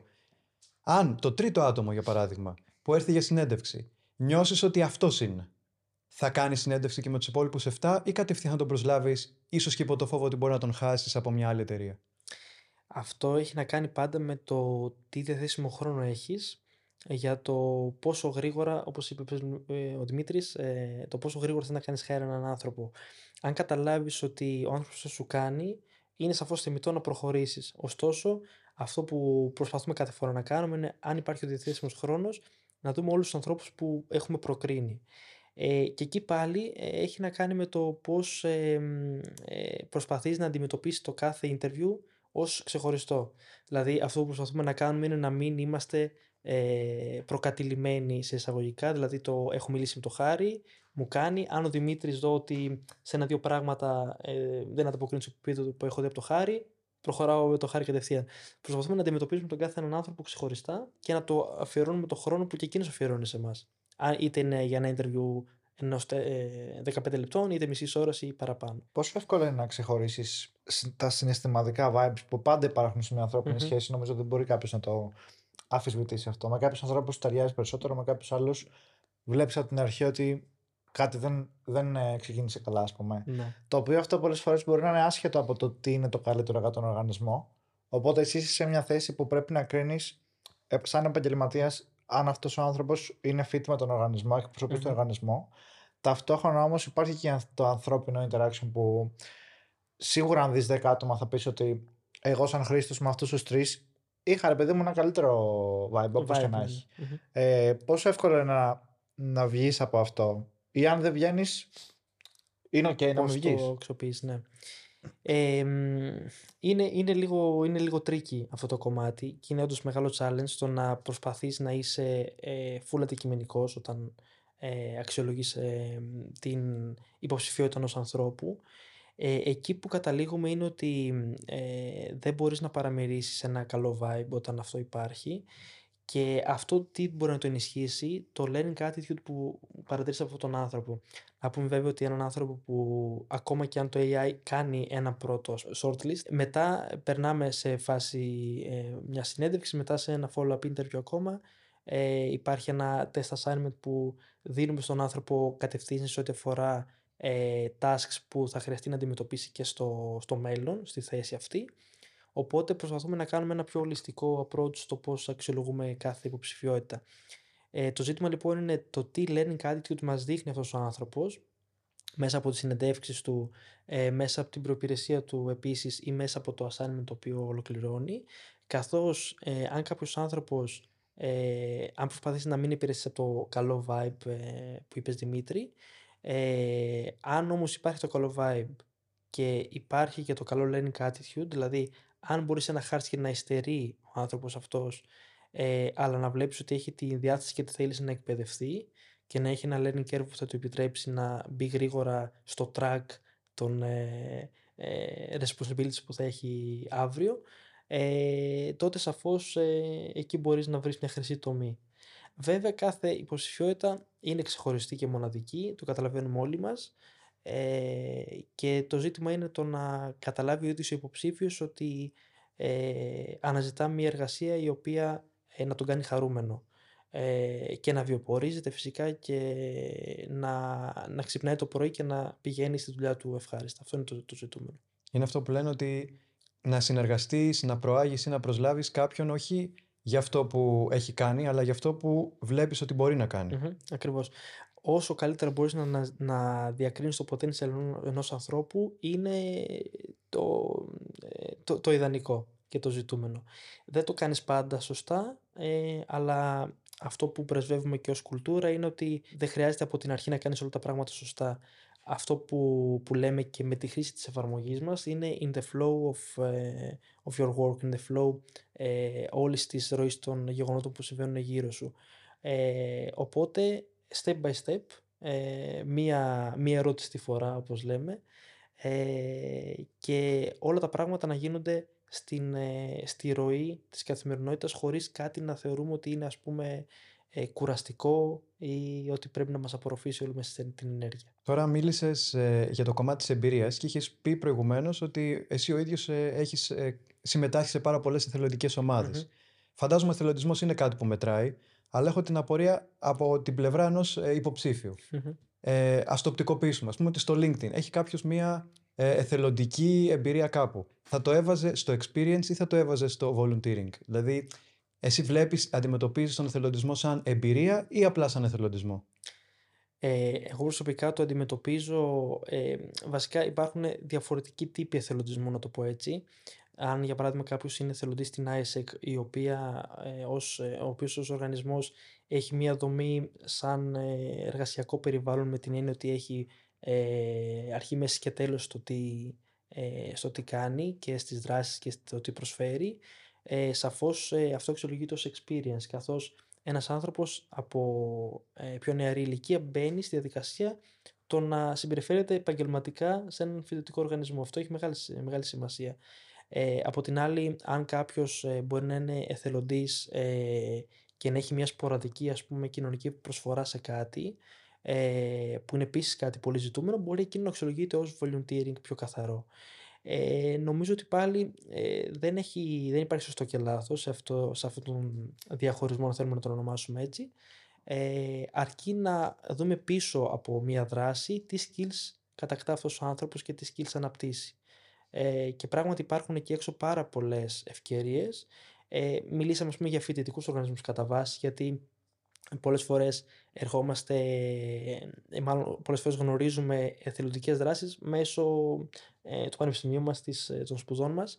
Υπάρχουν πράγματι εκεί πολύ καλές ευκαιρίες κάποιος να αναπτύξει τον, ε, τον εαυτό του, τα skills του και να ανακαλύψει τι θέλει και να γίνει πιο πολύπλευρος, πιο πολύπλευρος ως άνθρωπος. Να μην, ε, να μην έχουμε στο νου μας ότι κάνουμε κάτι για να το βάλουμε στο βιογραφικό μας απαραίτητα. Αρκεί αυτό που κάνουμε να μπορεί να μας, ε, να μας μπολιάζει με περισσότερες αξίες και καλύτερη ε, συνέπεια ό,τι αφορά την κοινωνική προσφορά και, το, και να είναι κάτι που το θέλουμε. Ο εθελοντισμός, η ρίζα του, αν ψάξουμε το έτοιμο, να ψάξουμε την αλήθεια της λέξης, κρύβει μέσα της το θέλω. Αν κάτι το κάνεις μόνο και μόνο για να πάω έξι μήνες σε έναν οργανισμό και να πεις να το βάλω στο βιογραφικό μου, ε, ειλικρινά θα πρότεινα να μην το κάνει κανείς, άμα δεν το θέλει. Γενικά τι θα πρότεινε σε κάποιον φοιτητή ε, σε οποιοδήποτε τμήμα, mm. σε οποιοδήποτε κλάδο, τι είναι αυτό που θα τον εξελίξει και θα μπορέσει να εκπαιδευτεί μέσα από αυτό; Ε, να μπορεί να κάνει το βήμα παραπάνω ε, σε ό,τι αφορά την ε, τυπική εκπαίδευση που του παρέχεται από ένα ελληνικό πανεπιστημιακό ίδρυμα. Ε, δηλαδή πέρα από το να μάθεις λογιστική και χρηματοοικονομικά ας πούμε, που ήταν το δικό μου πεδίο ε, να μπορείς να βρεις ευκαιρίες να, να τονώσεις τα soft skills τα οποία μπορεί να μην σου, παρέ, να μην σου ε, τα soft skills τα οποία μπορεί να μην σου παρέχουν αυτά τα μαθήματα. Για παράδειγμα, ε, δράσεις όπως είναι η ρητορική, το debate, που επίσης είναι ένας πολύ ε, από τους πιο ενεργούς ομίλους, ο όμιλος της ΑΣΟΕ, ε, δράσεις που αφορούν την ε, υποστήριξη των, των φοιτητών όπως είναι το ESN, η ISEC, ε, διάφοροι εθελοντικοί οργανισμοί, αυτό σου δίνει και το, ε, σου μαθαίνει μάλλον και το πώς να αξιοποιείς ε, τις δυνατότητες σου για το κοινό καλό, αλλά και το πώς να ανακαλύψεις soft skills όπως είναι το, τα presentation skills, το public speaking, το time management, ε, η οργανωτικότητα, πράγματα που μόνο αν κάνεις τα, ε, τα μαθήματα της σχολής ή της παρακολουθήσεις σου να μην μπορείς να τα, ε, να τα ανακαλύψεις. Βέβαια υπάρχουν και τμήματα και σχολές που ε, τονώνουν αυτό που λέγαμε προηγουμένως την μαθητοκεντρική ε, εκπαιδευτική διαδικασία μέσα από projects, μέσα από ε, εκπαιδευτικές ε, ε, επισκέψεις και ούτω καθεξής. Είναι ανάλογα την κάθε περίπτωση, αλλά εφόσον υπάρχει ο χρόνος και η δυνατότητα, ε, θα, παρό, θα παρότρινα φυσικά τους ανθρώπους που πάνε σε ένα νέο εκπαιδευτικό περιβάλλον, στο πλαίσιο ενός πανεπιστημίου, να αναζητήσουν οργανισμούς και δράσεις που θα τονώσουν το αξιακό τους σύστημα και τις ε, δεξιότητές τους. Πολύ ωραία. Και σε έναν εργαζόμενο τώρα νέο, δηλαδή φεύγουμε από τους φοιτητές, πάμε στο επόμενο επίπεδο. Mm-hmm. Κάποιος που είναι νέος εργαζόμενος, είναι ένα, δύο, τρία χρόνια πούμε, σε μια επιχείρηση. Εκεί σίγουρα θα τον συμβούλευες να βρει κάποιο μέντορα. Αλλά ε, εκτός από αυτό, τι, τι, τι άλλη συμβουλή θα του έδινες; Ε, η συμβουλή που μπορούμε να δώσουμε σε έναν άνθρωπο που είναι εργαζόμενος στα πρώτα του στάδια δεν είναι τίποτα περισσότερο από τον να ζει ε, και να σκανάρει με τα μάτια του το τι συμβαίνει γύρω του σε όλη την κοινωνία. Τι εννοώ, ότι το να προσπαθήσει κάποιος πάλι να αναπτύξει τα hard skills που έχει, χωρίς αυτά να συμβαδίζουν με το τι συμβαίνει γύρω του, ενδεχομένως ε, αυτό ενέχει τον κίνδυνο το να μάθει κάτι που μπορεί σε λίγα χρόνια να είναι πιο παροχημένο, ας πούμε. Ε, οπότε το να μην ακολουθείς το τι συμβαίνει στην εποχή σου, ε, στις κοινωνικές ε, ε, διαστάσεις που σου επιτρέπει η καθημερινότητά σου να φτάσεις, ε, νομίζω ότι σε πάει ένα βήμα πίσω. Η εκπαίδευση, τα hard skills, οι τίτλοι, ε, τα certificates, όλα αυτά είναι πάρα πάρα πολύ σημαντικά, αλλά νομίζω ότι τίποτα δεν είναι σημαντικότερο από το πόσο ο άνθρωπος καλλιεργεί την αντίληψη και την αισθητική του. Αυτές είναι δύο δεξιότητες, οι οποίες νομίζω δεν τις έχουμε αναπτύξει όλοι μας στο μέγιστο βαθμό. Ε, κάποιοι μιλάμε και για το... Ε, κάποιοι αναφέρουν και το πώς η αισθητική μπορεί να γίνει η ηθική του σήμερα και όλα αυτά. Θεωρώ ότι κάθε άνθρωπος χρειάζεται να βρει την μεγαλύτερη αξία πίσω από τα πράγματα που κάνει και το αν αναμένεται να πάρει έναν τίτλο που λέγαμε πριν στην ιατρική ή να ασχοληθεί με την ιατρική, να καταλάβει ποιες είναι οι μεγαλύτερες αξίες κοινωνικά που κρύβονται πίσω από αυτό τον τίτλο και το, το χαρτί που μπορεί να βάλει στον τοίχο του αύριο το πρωί. Οπότε να μην κυνηγάμε, ε, όπως έλεγα πριν, για μια θελοντική δράση για να τη βάλω στο γραφικό σου, να μην κυνηγάμε πράγματα εκπαιδευτικά μόνο και μόνο γιατί αυτό μπορεί να μας δώσει ε, μια καλύτερη θέση εργασίας. Βεβαίως να το κάνουμε, αλλά να αναζητούμε λίγο περισσότερο το νόημα πίσω από αυτό. Ευχαριστώ. Ε, αρχικά να σα ευχαριστήσουμε για την πολύ ωραία κουβέντα που είχαμε μέχρι τώρα και στα HR που νομίζω αφορούν όλους σε ό,τι φάση και να βρίσκονται στην καριέρα τους είναι πάντα χρήσιμα και στο κομμάτι του 100 Mentors.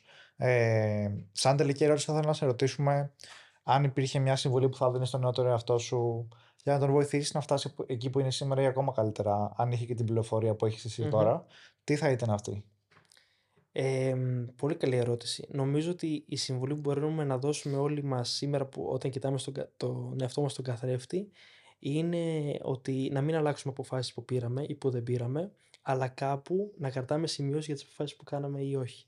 Γιατί ε, δυστυχώς η, ε, ακούγεται απλό αυτό που λέω αλλά δεν είναι. Το πνευματικό φορτίο που φέρει κανείς πλέον στις μέρες μας με τα πράγματα που κάνει στην ημέρα του ε, είναι τεράστιο και νομίζω ότι ο καλύτερός μας ε, σύμβουλος είναι το να μπορούμε τα πράγματα που έχουμε στο κεφάλι να τα βάζουμε στο χαρτί.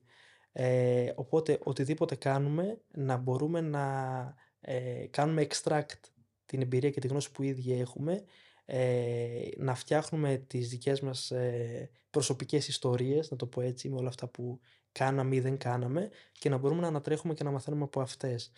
Ε, αν κάτι πρέπει να αφήσουμε ως μήνυμα είναι ότι ε, πρέπει να προσπαθούμε να γινόμαστε καλύτεροι συνάνθρωποι, αυτό που έλεγα προηγουμένως και στην αρχή, και ότι εμείς οι ίδιοι έχουμε τη δυνατότητα να είμαστε και μέντορες του ίδιου μας του εαυτού. Πολλές φορές αναζητούμε μέντορα έξω από εμάς και ίσως είναι και η σωστή πρώτη κίνηση, γιατί ένας εξωτερικός παρατηρητής βλέπει τα πράγματα χωρίς το δικό μας bias, να το πω έτσι, γιατί εμείς τον εαυτό μας μπορούμε να θεωρούμε τον καλύτερο άνθρωπο του κόσμου ή τον τέλειο σε όλα, αλλά η πραγματική ενδοσκόπηση και το πώς μπορούμε να βάλουμε ε, την ε, δική μας εμπειρία στην ε, υπηρεσία του ίδιου μας του εαυτού είναι νομίζω το σπουδαιότερο κλειδί για να ανακαλύψουμε το βαθύτερο εαυτό μας και το πού θέλουμε να φτάσουμε. Το storytelling που τίνει να γίνει μια πάρα πολύ popular δεξιότητα, να το πω έτσι, δεν πρέπει να αφορά μόνο πράγματα που λέμε στους άλλους, αλλά πράγματα που λέμε στον ίδιο μας τον εαυτό. Και το καλύτερο είναι για να μάθουμε τον εαυτό μας να κάνουμε τις κατάλληλες ερωτήσεις και σε εμάς τους ίδιους. Πάρα πολύ ωραία συμβουλή και βαθιστόχαστη. Προσπαθούμε να αναζητούμε κάθε φορά αυτό που έλεγα και πριν, ε, κάτι πιο βαθύ πίσω από κάθε μικρή πράξη που κάνουμε, ε, έχοντας, αν μπορούμε, στο μυαλό μας ακόμα περισσότερο πώς αυτό μπορεί να επηρεάσει τους ανθρώπους που βρίσκονται γύρω μας. Πάρα πολύ ωραία. Πολύ ωραία συμβουλή. Τροφή για σκέψη. Ακριβώς. Είναι αυτό που θέλουμε να κάνουμε γενικά στην εκπομπή μας, να δίνουμε τροφή για σκέψη. Οπότε σε ευχαριστούμε που ήσουν μαζί μας και απόδωσε και εσύ τη δική σου τροφή για σκέψη στον κόσμο. Εγώ ευχαριστώ, παιδιά, ε, όλη σας την ομάδα. Ε, με το χάρη είχαμε τη χαρά να συναντηθούμε πριν από δύο μήνες περίπου. Στο πλαίσιο ε, του AI μιλούσαμε για τεχνητή νοημοσύνη, αλλά που καταλήξαμε πάλι ότι χρειάστηκε να μιλήσουμε για τον άνθρωπο. Ε, οπότε και εγώ σας ευχαριστώ από καρδιάς για την, ε, καλή, για την ωραία φιλοξενία ε, προτρέπω τον οποιοδήποτε λάβει πρόσκληση από τα παιδιά και μας ακούει αυτή τη στιγμή να τη δεχθεί χωρίς δεύτερη σκέψη και να κάτσει σε αυτόν τον καναπέ. Ε, εύχομαι η κουβέντα αυτή να είναι ωφέλιμη για τους ανθρώπους που θα την ακούσουν και με τα χαράς ε, όσους μας ακούνε θα χαρούμε να τους δούμε στο Genia Summit που έρχεται 29 Φλεβάρι 1η και 2 Μαρτίου ε, σε λίγες ημέρες από σήμερα που και πάλι τι καταλαβαίνουμε ότι μιλάμε για το AI αλλά είμαστε οι άνθρωποι που μιλάμε γι' αυτό. Άρα οι άνθρωποι είμαστε αυτοί που μπορούμε να ε, διαμορφώνουμε κάθε φορά τα όρια και τις ελευθερίες που διεκδικούμε μέσα σε αυτά τα όρια. Πάρα πολύ ωραία. Σε ευχαριστούμε και πάλι. Αυτό ήταν το επεισόδιο για σήμερα. Μιλήσαμε για πάρα πολλά πράγματα, οπότε δεν μπορούσαν να χωρέσουν όλα στο βίντεο στο YouTube. Αν θέλετε να ακούσετε όμως ολόκληρη τη συζήτηση με τον Χρήστο, μπορείτε κάτω στην περιγραφή του βίντεο να βρείτε τα links για το Spotify, το Apple Podcast και το site μας businessref.gr. Αν έχετε φτάσει μέχρι αυτό το σημείο, τότε μάλλον σας άρεσε το επεισόδιο, οπότε κάντε ένα like Και αν θέλετε να δείτε περισσότερα βίντεο σαν γι' αυτό στο μέλλον, κάντε ένα subscribe και βάλτε και το καμπανάκι για να σας έρχονται ειδοποιήσεις. Αυτό ήταν το επεισόδιο για σήμερα. Μέχρι το επόμενο επεισόδιο, να είστε όλοι καλά και να κυνηγάτε τα όνειρά σας.